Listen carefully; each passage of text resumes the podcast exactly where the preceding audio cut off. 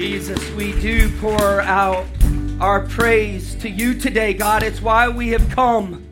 You are the reason that we are here today. God, we're not here for any other reason but to worship you because you are worthy. God, I pray that the words that we just sang, God, I pray that the anthem that we just raised would become our lifestyle. God, I pray that it would transition from a Sunday song, God, to all week long, God. God, I pray today that people who've walked in here, God, with a spirit of heaviness, God, maybe a spirit of brokenness, God, maybe, maybe a spirit of loneliness today, God, I pray that they today would experience what it's like in your presence. Because, God, our praise breaks the chains. And no weapon formed against us, no weapon formed against us will prosper. You didn't say there wouldn't be any weapons formed against us. You just said they wouldn't prosper because we're on the winning side today, God. And I pray for those that are here today that are discouraged. I pray you'd encourage them through the power of the Holy Spirit, God. I pray for your some of your children, God, that have wandered off. God, I pray today that you'd bring them back. And I pray that they would realize today that it's the goodness of God that leads us to repentance, that brings us to that U-turn, to where we turn around and find out that you never left us.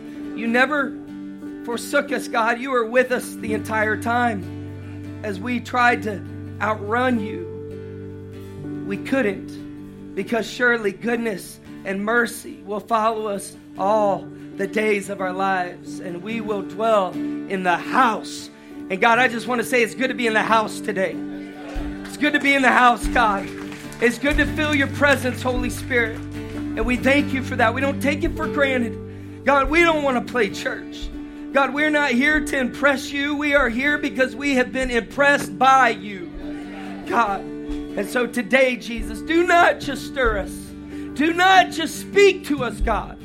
Change us, I pray. Change us today, God.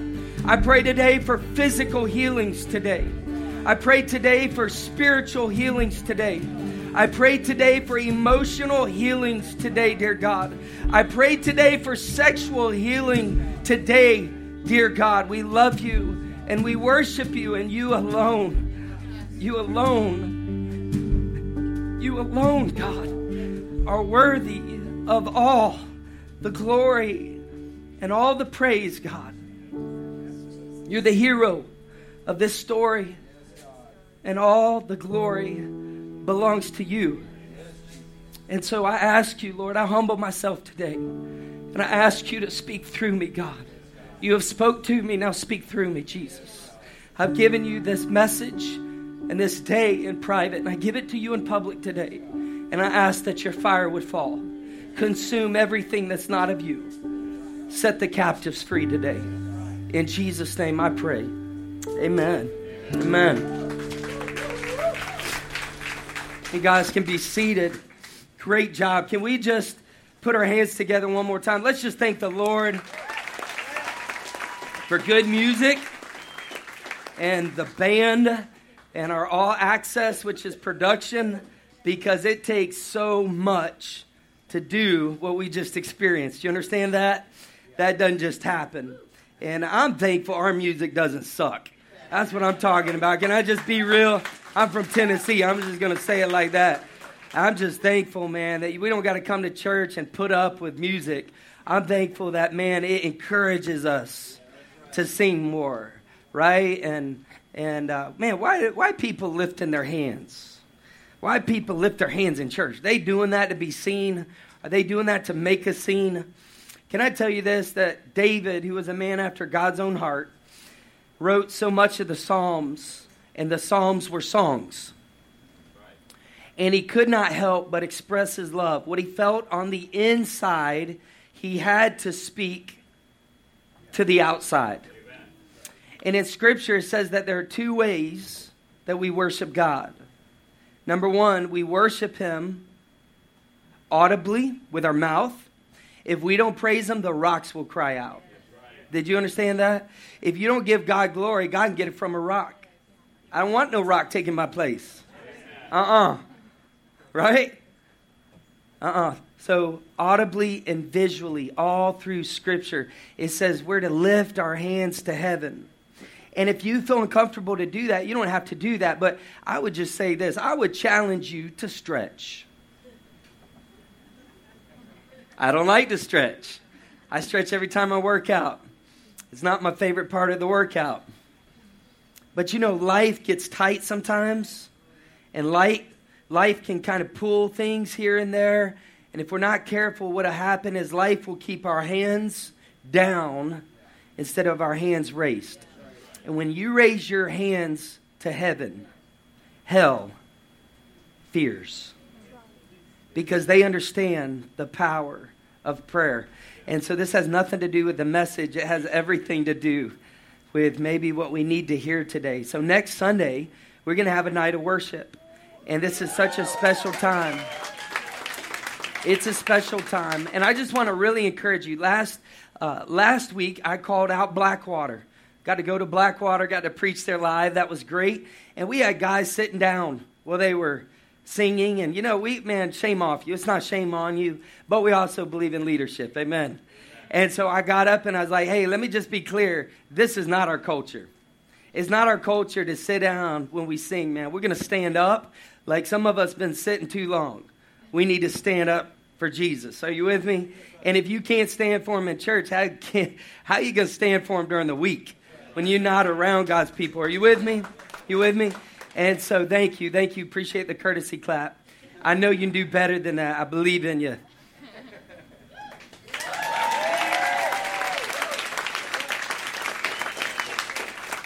Great job. Great job.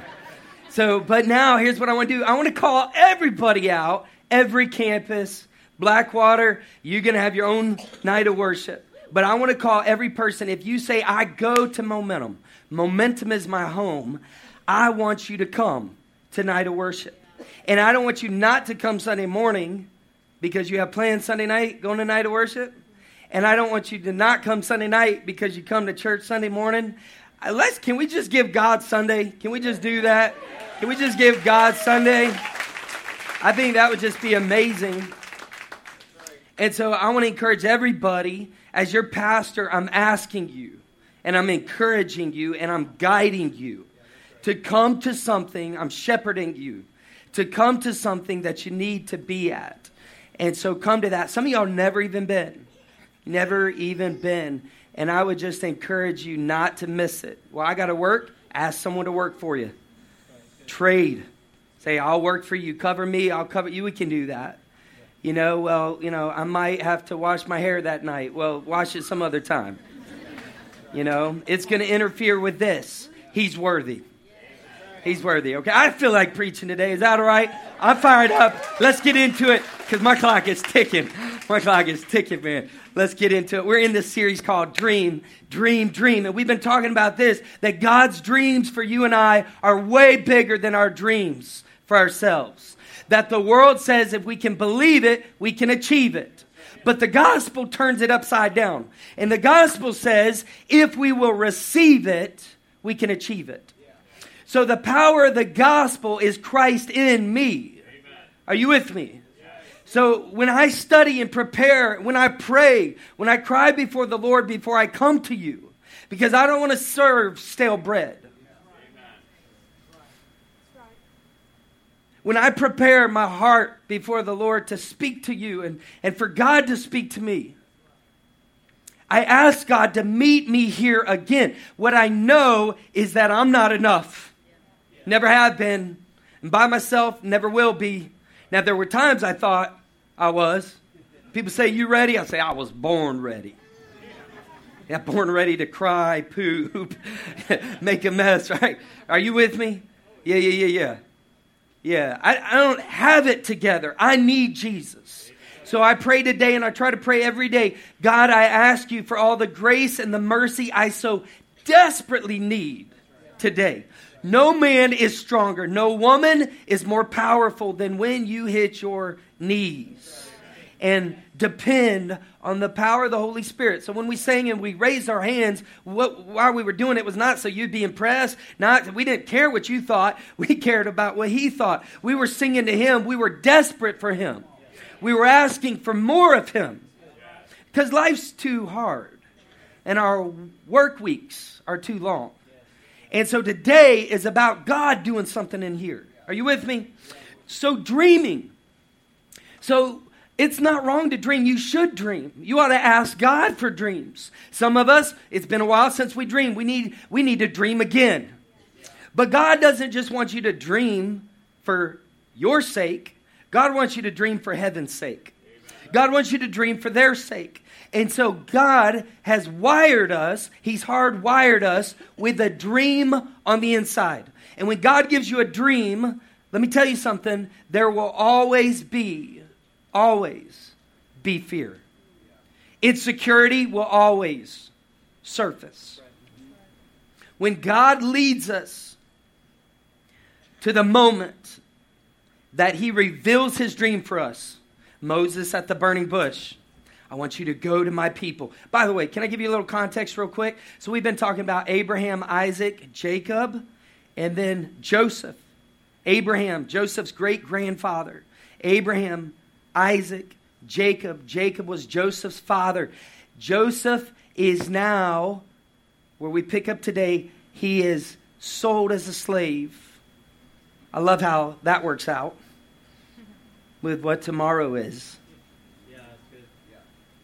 The injustice. He's sold as a slave by his brothers. Just think about that for a minute. And he's sold as a slave and he's carried to Egypt. God would so bless him and so bless him in such a way that literally his family would live in Egypt for four hundred years.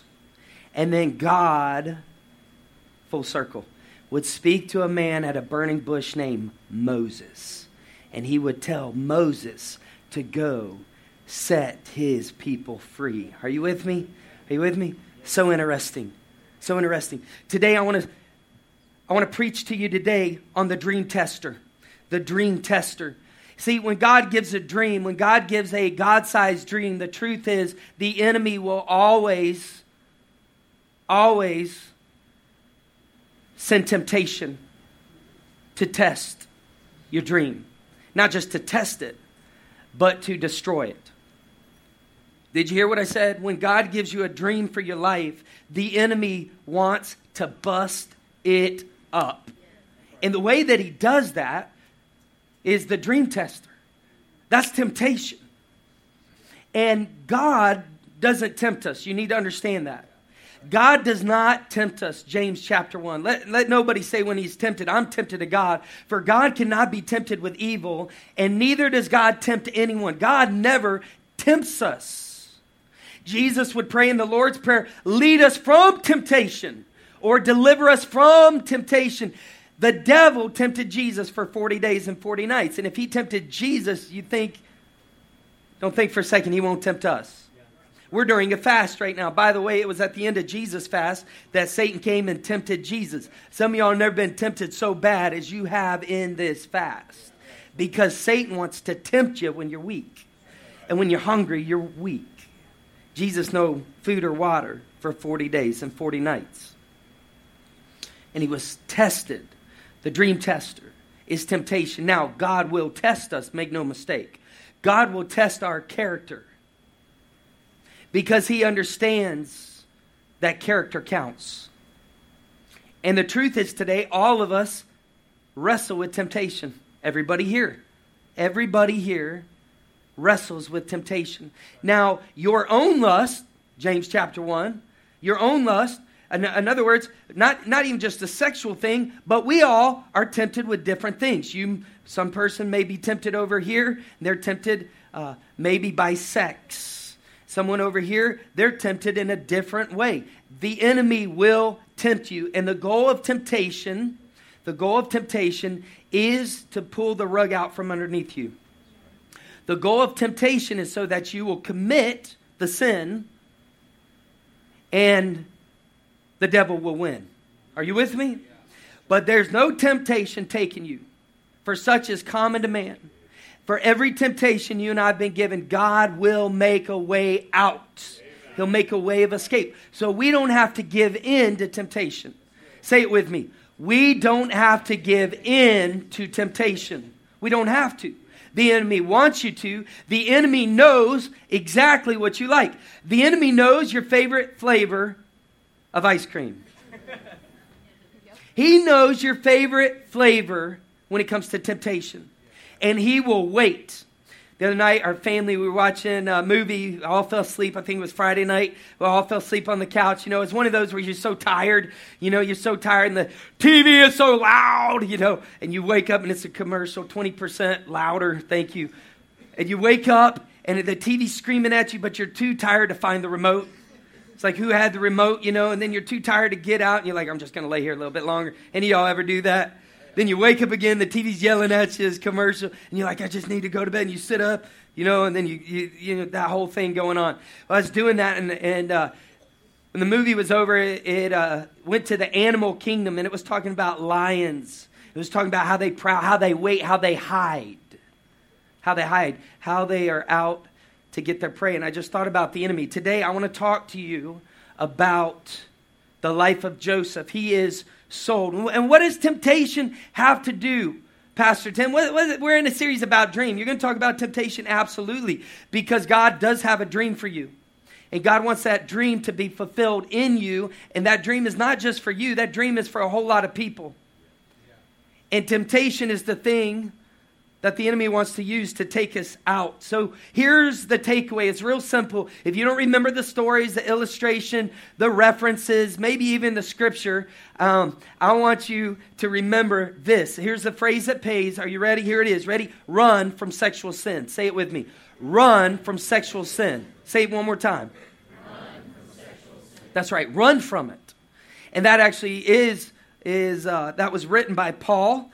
Um, to the Corinthian church in a time where their church was having crazy sexual sins, even among the church. And Paul penned those words to the church in Corinth in the New Testament to run from sexual sin. Let's look at the life of Joseph. Genesis thirty-nine is where we're at. Genesis thirty-nine. When Joseph was taken to Egypt by the Ishmaelite traders. By the way, we talked last week about Abraham. Abraham got ahead of God. He tried to do it his way, right, with Hagar. And so he slept with his wife's maid and had Ishmael.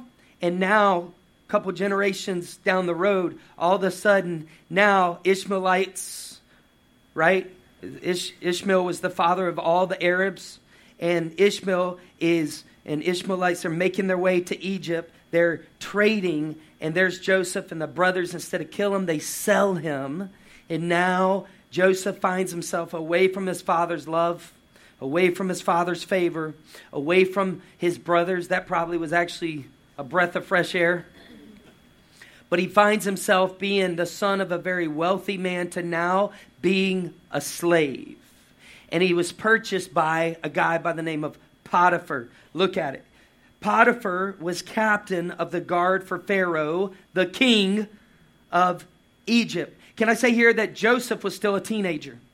The Lord, verse two, was with Joseph. You're, we're going to see this over and over and over again. The Lord was with Joseph, so he succeeded in everything he did. How many of you would like to succeed in everything that you do? In your business, right? In your finances, in your family, in your parenting, in your marriage? How many of you would just like to just be successful? I mean, you like your face on the front cover of Success magazine, right? And your kids just praise you. And your spouse just praise you. And everyone you work with, they're just like, man, that every... Listen, that can happen. It did for Joseph. But Joseph's heart belonged to God. That's the secret. That's the secret. Again, it's not so much about us reaching our dreams because we believed it and achieved it as much as it is surrendering to God. That's the key word in the Christian life is surrender. Us surrendering to God and saying, have your way. Not what I want, not my will, but your will. And the devil always tried to talk us out of it. And fear will always try to keep us from it. But God is a good father, and he has a great dream for you. And God did not abandon Joseph. It's going to seem like it. So he succeeded in everything he did as he served in the home of his Egyptian master. He what? He served. He didn't swerve. He served. He realized that when he went to work, he was to work. He didn't leverage work and cheat during work hours to do what he wanted to do. He leveraged his work for work, and he worked hard. And he didn't just do it for Potiphar, but he worked as unto the Lord. My question for us today is, when you go to work, who do you work for? Are you working to please your boss? Are you working to please the powers that be? Are you working uh, for the leadership team? Or are you working for God? Because when you realize that you're actually not just working for them, bigger picture, bigger dream, you're actually serving God, whether you're a lawyer, a doctor, a pastor, a stay-home-at mom, a school teacher, whatever you're doing, when you realize that whatever you do, we can do it as unto the Lord, and the Lord is watching, that's a game changer. Y'all got to y'all got to talk back a little bit more. I just preached at Blackwater last week, and I told him, I was like, man, I looked out, and I was like, Golf Breeze got to bring it. They they a little bit too quiet. I said, you guys get it. So I'm just telling you today, I believe in you. It's okay. You can talk in church. All right? You're going to talk to the T V in a few hours, watching a football game. All right? Don't just sit there, right? All right, come, come on. I told him. I said, come on. This is a two-way, man. Right? When you talk back, you you help me. Yeah. That's what I told him. I told him. Yeah, boy. Just let that just sit in your spirit for a minute. Come on. I pray for a fired up church. You know what I'm saying? People come, they come expecting the Word of God.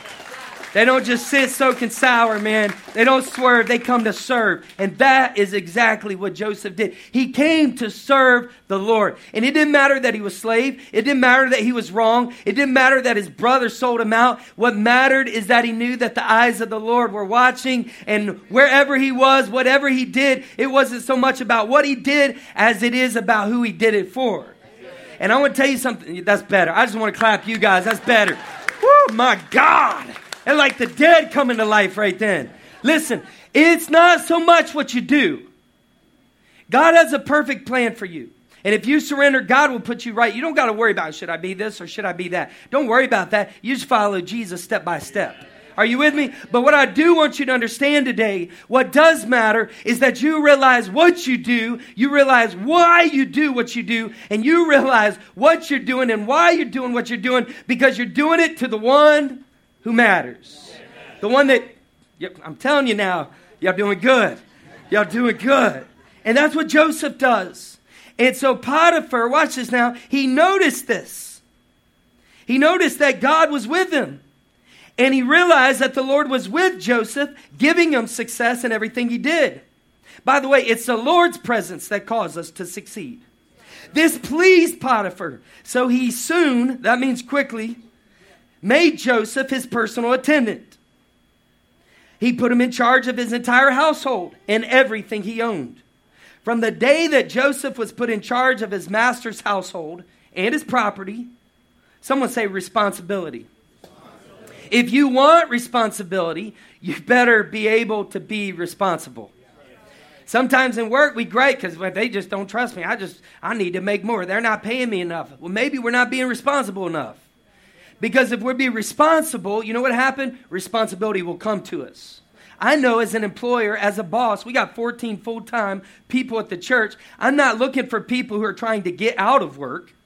I'm looking for people that are willing to work. Are y'all with me? Yeah. Right? So don't just work, man. Work to the Lord. And whatever you do, God will help you succeed.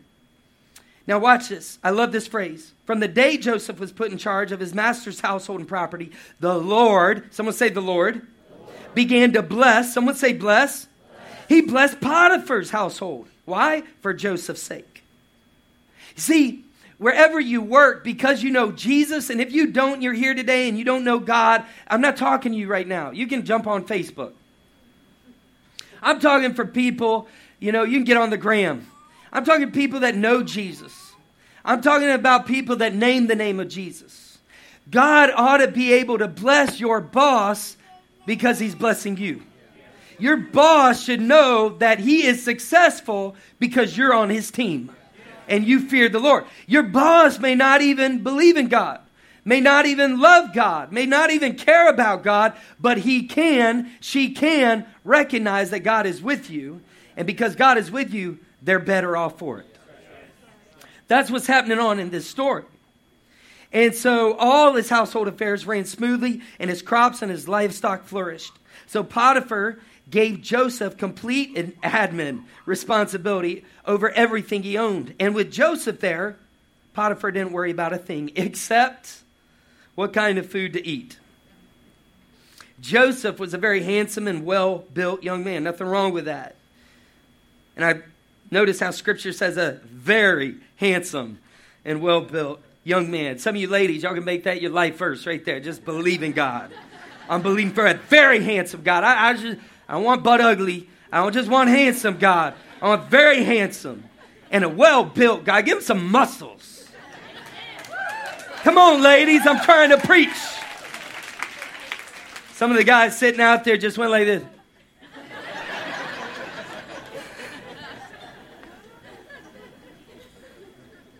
Potiphar's wife soon began to look at him lustfully. Can I tell you today that eyes have a way of infecting one's heart? She said, "Come and sleep with me," she demanded. But Joseph refused. Someone say refused. By the way, do you understand something? The Ten Commandments not even been written yet. Moses hadn't even been born. So the whole thou shalt not commit adultery hadn't even been penned yet. But it's always right to do right. But Joseph refused. He said, "Look," he told her, "my master trusts." And this is so huge. John Maxwell talks about trust all the time. In his book, The twenty-one Irrefutable Laws of Leadership, he talks about the word trust. And he talks about the law of solid ground. That trust is the foundation of leadership. He said, "My master trusts me with everything in his entire household. No one here has more authority than I do." And I, I, I think he was kind of even saying you. No one here. Not even you. Like, under, I get that you're his wife, maybe one of his wives during that time. But like, he's given me all authority and all power is what he's saying. And he's held back nothing from me except you. Now watch this. Because you are his wife. wife. How could I do such a wicked thing? It would be a great sin, not a little sin. It would be a great sin against, what's the next word? Against God. You see, this would not be a sin against his master, but also a sin against his maker. And when we sin against those whom God has put over us, we're sinning against God. You need to think about that. When you sin against the people that God has put over you in your life, you're actually sinning against God. And you think, well, I just did, I just did wrong. I, I just tell God I'm sorry. And God's like, no, no, no. No, to love God is to love people. And yeah, you wronged me, absolutely. But you wronged him. Go make it right. You wronged her.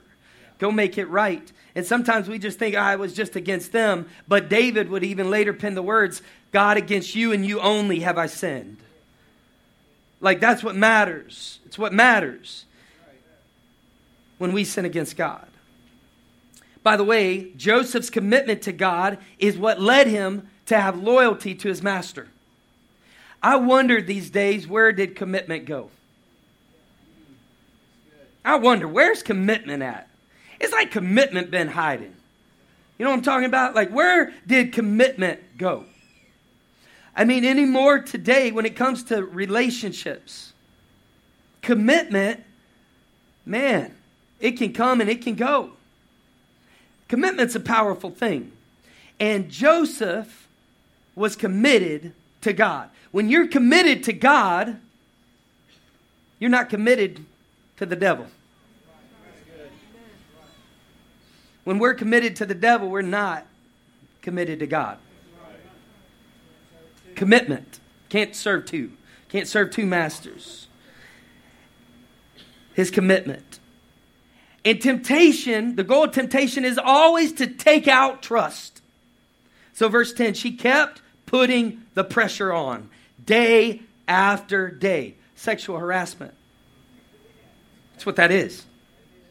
Now, he should have probably, he could have been doing that to her. I mean, she probably was the finest woman. I mean, she probably, I'm telling you, she was a ten. Potiphar had a hot wife. Smoking hot wife. I promise you. This woman was beautiful. And this wasn't Joseph just like, oh man, I shouldn't be like, I shouldn't be like flirting with her and all these desires in my heart about her and thinking all these thoughts. God help me not to do that. No, no, no. She was targeting him. And he had the wherewithal to resist and refuse. But he refused to sleep with her, and he kept out of her way as much as possible. You know what that means? Implication. She kept putting herself in front of him. She kept, okay, well, Joseph, he's going to be there. Okay, he's got to go to the bank today. Okay, I'm just, I'm going to make sure I'm right here. When he comes around the corner, I'm going to have my perfume on. When he comes around here, I'm going to be looking because I know he's going to come around this way, out this door. And I'm just going to look, and I'm going to look lustfully. And Joseph knew. And so you know what he did? He knew how to bounce the eyes. And if you work out in a gym, listen, you need to learn to bounce the eyes. You may see something you shouldn't see. And that's not wrong. What's wrong is how long you're looking at what you shouldn't see. Are you with me?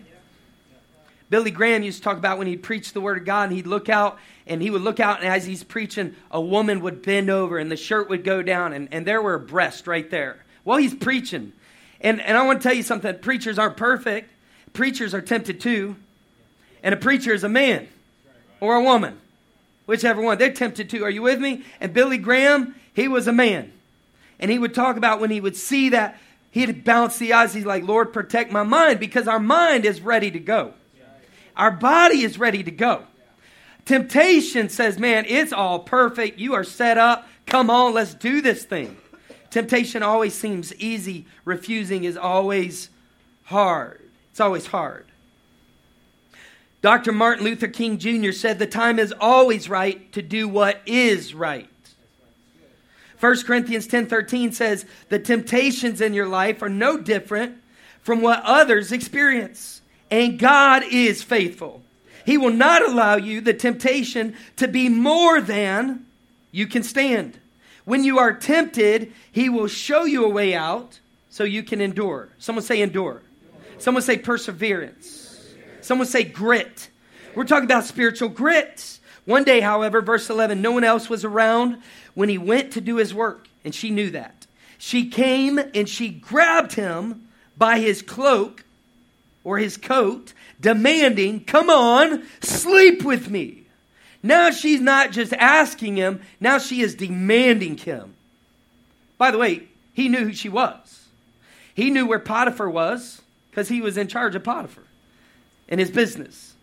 He knew no one else was in the house. He knew he could do this and get away with it. He knew it would be awesome and fun and feel good, because sin is fun for a season. He knew no one was there. He knew he wasn't going to get caught. No one's going to ever know. Dad's not going to know. I'm a long ways from home. And maybe after being thrown in a pit, maybe after being a prisoner and scrubbing the floors, maybe he thought, I deserve this. I tell you what, the enemy will tell you that. The enemy will tell you, you deserve this. You love her. She loves you. you you're, y'all deserve to be happy. But she's not your wife. He's not your husband. You're teenagers. You're not married. The Bible says it's good for man not to touch a woman. You with me? We talk about sex today just in case. In case anyone haven't figured it out. We talk about sex. We said sex in church. Oh, my gosh. The church needs to talk about it because the world is. And the world's putting it in front of us all the time. And I want to tell you something. This right here is still the way. It's still the answer. It's still the truth. Jesus came to make life better, your life better. And he came to make you better at life. God created sex. He's not against sex. He's just about doing it the right way. He designed it, and he knows what's best. And he knows what's not best. Mm. Verse eleven, no one's around. Verse twelve, she grabs him, sleep with me. And Joseph, watch this, tore himself away. But he left his cloak or coat in her hand as he ran from the house. Now, a couple of things here real fast. Number one, there, there would be, back in that time, two types. There was an undergarment and an outer garment. But if you were a servant, if you were a slave and you were working, which he was, you did not work wearing both pieces. You did not work wearing the outer garment. You would work with just the undergarment. And so don't just think like underwear or boxers. This is some really fine threads, man. But I, I don't know, man. I, I don't know like exactly what it looked like, but it went from the waist normally down to around the knees.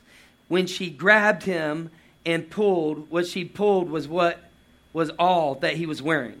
When Joseph fled, he fled naked. You would run too, wouldn't you? He took off running. She was so desperate, she literally grabbed the shorts off of him. And Joseph ran. This is the second time that his, his garment would be used against him for a lie. Already happened once with the coat of many colors.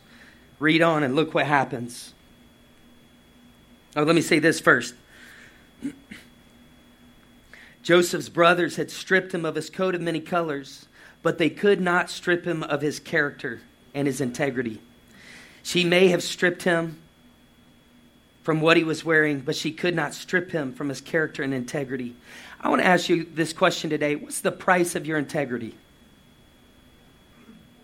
What is the price of your integrity? How, how much, how, how much can you be sold for?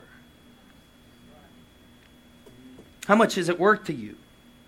Verse thirteen, when she saw that she was holding his cloak and he had fled, and yeah, he lost his coat, but not his conscience. She called out to her servant. Soon all the men came running. Yeah, they did, because all the men wanted to be her hero. And all the men knew what kind of woman she was. Can't help but think Potiphar kind of had a little insight into it also. She said, my husband has brought, she blames it on him. My husband has brought this Hebrew slave here to make fools of us. He came into my room to rape me, but I screamed. When he heard me scream, he ran outside and got away, but he left his cloak behind with me. This was a malicious lie. But sometimes the best of men are falsely accused. Imagine that, even in today, twenty nineteen. That sometimes the best of men are falsely accused of the worst of crimes by the worst of criminals. Imagine that. Kind of sounds like our media. Notice that this was the second time that Joseph's coat was used against him. So she keeps it until her husband comes home. And then she told him, her husband, her story. And a story it was. That Hebrew slave that you brought into our house tried to come in and fool around with me, she said. But when I screamed, he ran outside, leaving his cloak with me. You ever heard this uh, poem, Hell hath no fury like a woman scorned? Her lust all of a sudden turned into hate. Can I tell you today that lust never has good intentions? Because it's a spirit of lust. It's not the spirit of God. It's a spirit of darkness. So it, it, it has no light. It has no desire for truth. What is right. It has no love. Lust is never love, and love is never lust. Don't get quiet on me.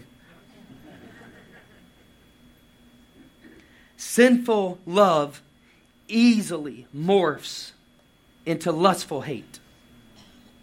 Sinful love easily morphs into sinful hate. Potiphar, verse nineteen, don't you know, was so furious when he heard his wife's story about how Joseph had treated her, that he took Joseph and he threw him into the prison where the king's prisoners were held, and there he remained. Watch this. Joseph had to suffer and still trust God.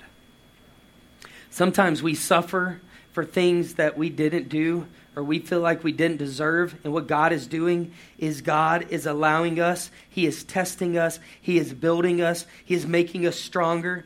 And he's teaching us to trust him even when we suffer. My question for us today is, do you trust God even when you suffer?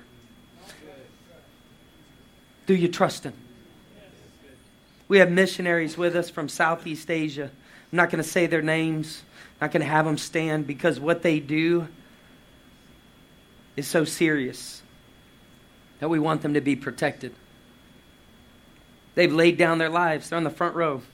So glad that you guys are here. Dear friends, they can tell you what it's like to suffer.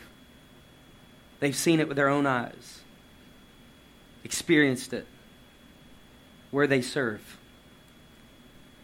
And what God does is God is interested in making you and I people of character, because character counts.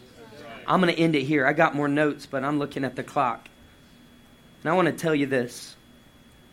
We live in a day and an age where the devil is telling the same old lies. Can I have your eyes right here? Let me have your eyes. I know some of you convicted, and I don't know where you are and what you're doing. And if you feel like I'm reading your mail, you feel like I'm talking right to you, that's the power of the Holy Spirit.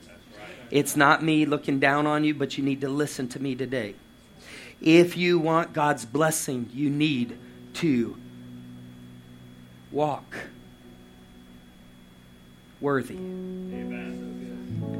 If you want God's blessing on your marriage one day, then you better be blessable while you're dating. There are people that have twisted scripture and are even saying in twenty nineteen that it's okay, that the longer you're together, the longer you're together, that it's okay, like the, you know, like the boundaries can just keep moving. And it's okay, just as long as you don't do this, you can do all this. And the scripture never changed, because God doesn't change. He's the same yesterday and today as he will be forever. God created sex, and, and thank you, God. Hello. Just want to pause today and say thank you, Lord. I don't know about you, but I like sex. I love it. Want more of it. Now, now don't blush. You watch it on T V all the time. Right? Can I just go there? Can I just be real with you for a minute? Because ain't nothing fake about me. I just want to be real for a minute. Sex is all around us and all in front of us. And the devil's telling the same old lies. It doesn't matter. It doesn't matter. You deserve to be happy. You love her. It's okay. You're going to marry her. Just be with her.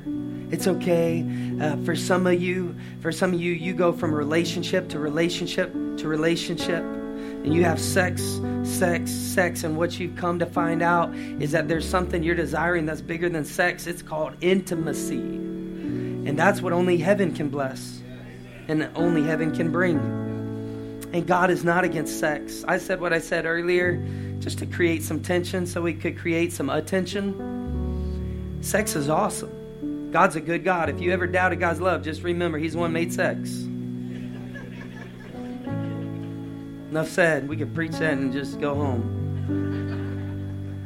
But God also wrote the manual on sex. Listen to me. God wants you to have great sex. He really does. He's not against it. He's for it. But God designed sex. We're going to do a series coming up next month. We're going to talk about sex. Just in time for Valentine's Day. Guys, get ready. We fasted for twenty-one days. We may have a twenty-one day sex challenge. That's all I'm talking about. In a row. Dear God. All the men are I'm like, Jesus, help me. Just in case you missed my birthday, it was in December. Listen to me. Listen to me. God's not against sex. The world says it doesn't matter. It does matter. Amen. Keep yourself pure. Amen. Run from sexual sin. Listen to me. Listen to me. You want God to bless you?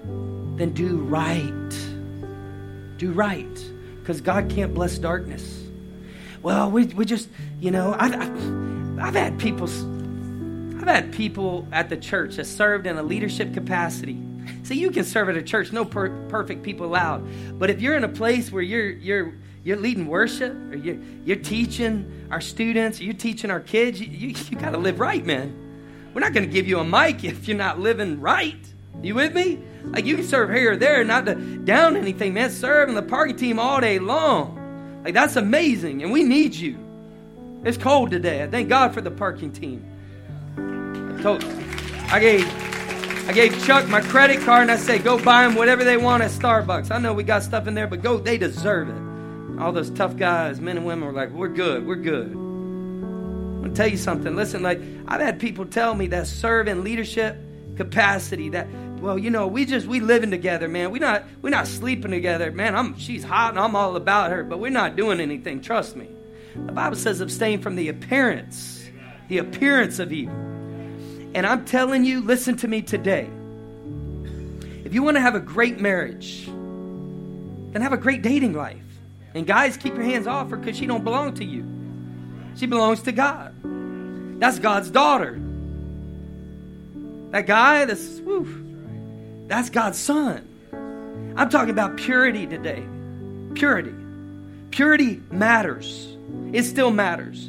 And just because it's twenty nineteen, God didn't lower his standards. God says run from sexual sin. Sex was designed for marriage, to keep marriages hot and keep them together. Because you can't have unforgiveness in your heart and have great sex. More about that later. You with me? You can't do that. So God designed something awesome. But what we do is we water it down, and we take what God made organic and we make it concentrate. And then we realize we get married and we've been living together, sleeping together for all these years, and what's so special about the honeymoon? I mean, there's no, not, nothing special about it. Are you listening, young people? Keep yourself pure. Amen. Character counts. Amen. Run from sexual sin. I believe today, I, I'm, I'll just tell you, I rewrote this message. I already had the message. It was a totally different message than this. It was on this these verses, but it was going a totally different way. And last night, God was like, nope, we're going to bring it right to this. And I believe that the church of God, God's people, need this today. Because the world, the flesh, and the devil is constantly pulling at us. And I want to tell you something. If Joseph could take a stand, you can take a stand. If Joseph could refuse, you can refuse. Joseph didn't have the Bible. Joseph didn't have the Old Testament. Joseph didn't have the law. Joseph didn't have the Ten Commandments. What Joseph had was the fear of the Lord. And the fear of the Lord is the beginning of wisdom. And so he said, no, no, no, no, no. How can I do this great sin against God? No, no, no. God trusts me too much. God has entrusted me with so much. How could I do this great sin against him? No, no, no, no, no. Yes, you're beautiful. Yes, you're hot. Yeah, that probably would be a good time. Yes, no one would find out. But the eyes of the Lord are in every place, beholding the evil and the good. And as for me, and one day my house, I'm still a teenager. I'm still eighteen. Maybe I'm nineteen, but I'm a teenager. I was sold when I was seventeen. But as for me, I'm going to stay pure today, because the one I'm believing for, I want to be pure also. And so I want to be the person that the person is looking for. I want to be the right one to attract the right one. You with me? Listen, you're here and you're single. Don't you dare lower your standards, because your clock is ticking. What the heck? Your clock is ticking. Who made the clock? Come on. Who made the clock? He can give Sarah a baby at one hundred. He can give you a, a baby at age twenty-four. It's okay. Are you with me? I heard about a preacher in our clothes. I heard about a preacher. He was preaching. It was a woman's conference. He, he's, pre- he's preaching. He's preaching, preaching, preaching. And he gave an invitation, asked the women to come forward and pray. And he was just going to pray that God would bless them. And if you want God's hand on your life, if you want God's power in your life, come forward. So all these women respond, man. The altar's packed. Women are kneeling, crying out for God. And the preacher, who is old, forgot why he gave the invitation. And so this really happened. This is true. So all of a sudden he said, Lord, I, I just pray you to open the womb of every one of these women here, God, wanting children, they're wanting more children. God, give every one of these women a baby. And the women start taking back to their seats just, just as fast, just fast they could. They're like, no, no, no, no. Yeah, man, I'm telling you, I'm telling you, listen to me, run from sexual sin, and God will bless you. God will bless you. Jesus, God, we need this message today. God, we're going to find out, we're going to find out next week, God, about how your hand stayed upon Joseph and your favor hovered over Joseph and your presence empowered Joseph because he was pure and he did right before you. God, may that be our heart's desire. And may the songs that we sing penetrate our hearts. May the words that we lifted earlier actually make it down into our lifestyle. May we hear what you say and do what you tell us to do. Keep us pure, God. Create in us clean hands and pure hearts. We pray with heads bowed and eyes closed. I, I just want to ask real quick. My time's up. I want to ask, how, how many say, Pastor Tim, this message spoke to me. I don't know where you're at. There's no judgment here and there's no condemnation. And listen, if you've been living in that, confess and forsake. Proverbs says, whoever confesses and forsakes will find mercy. You need to do what's right. I have done many a wedding. We're in the wedding counseling. I ask them, are you guys staying pure? And they say no. And I, I've done it.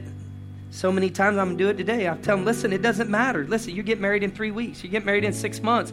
You get married in ten days. Be pure from here on out. Save yourself because you're saved. So save yourself. Do it God's way so God will bless you. Obedience brings blessing. Disobedience brings conflict. And for some people, there's there's been so much conflict in your relationship, and the reason is is you're going about it the wrong way. You're you're not doing it God's way, and so you are going to fuss, and you are going to fight, and you are going to be like, do I even love this person anymore? And if you just confess the sin, and if you turn from it, you know what happened? Your relationship with that person that you really do love would be spared. I believe with all my heart. So God, may your truth fall where it needs today. And if you're here and you say, this message, I need it, raise your hand all over. Would you raise it? You're in Navarre, raise it. You're watching online, raise your hand. God sees your hand. God sees your hand. You're in Gulf Breeze, raise it. Men at Blackwater, raise your hand. Jesus, I pray, I pray, God, that you would help us all. And I pray this over us all. For those of us, God, that are living pure, I pray you would keep us pure. Keep us from sin that we don't cause shame and pain. And for people today where this message was convicting, God, I pray, Lord Jesus, that it wouldn't step on their toes, but it would reshape the heart. Lord God, to follow you with everything they have, Lord, to live for you, to love you, Jesus. God, if we want the power of God, then we need to be pure. God, we were created to be different. So today, God, I just pray a prayer of dedication, God, over us today, that we would be pure and we would run from sexual sin, and that when the enemy raises his ugly head, because we've been walking with you, we've been talking with you,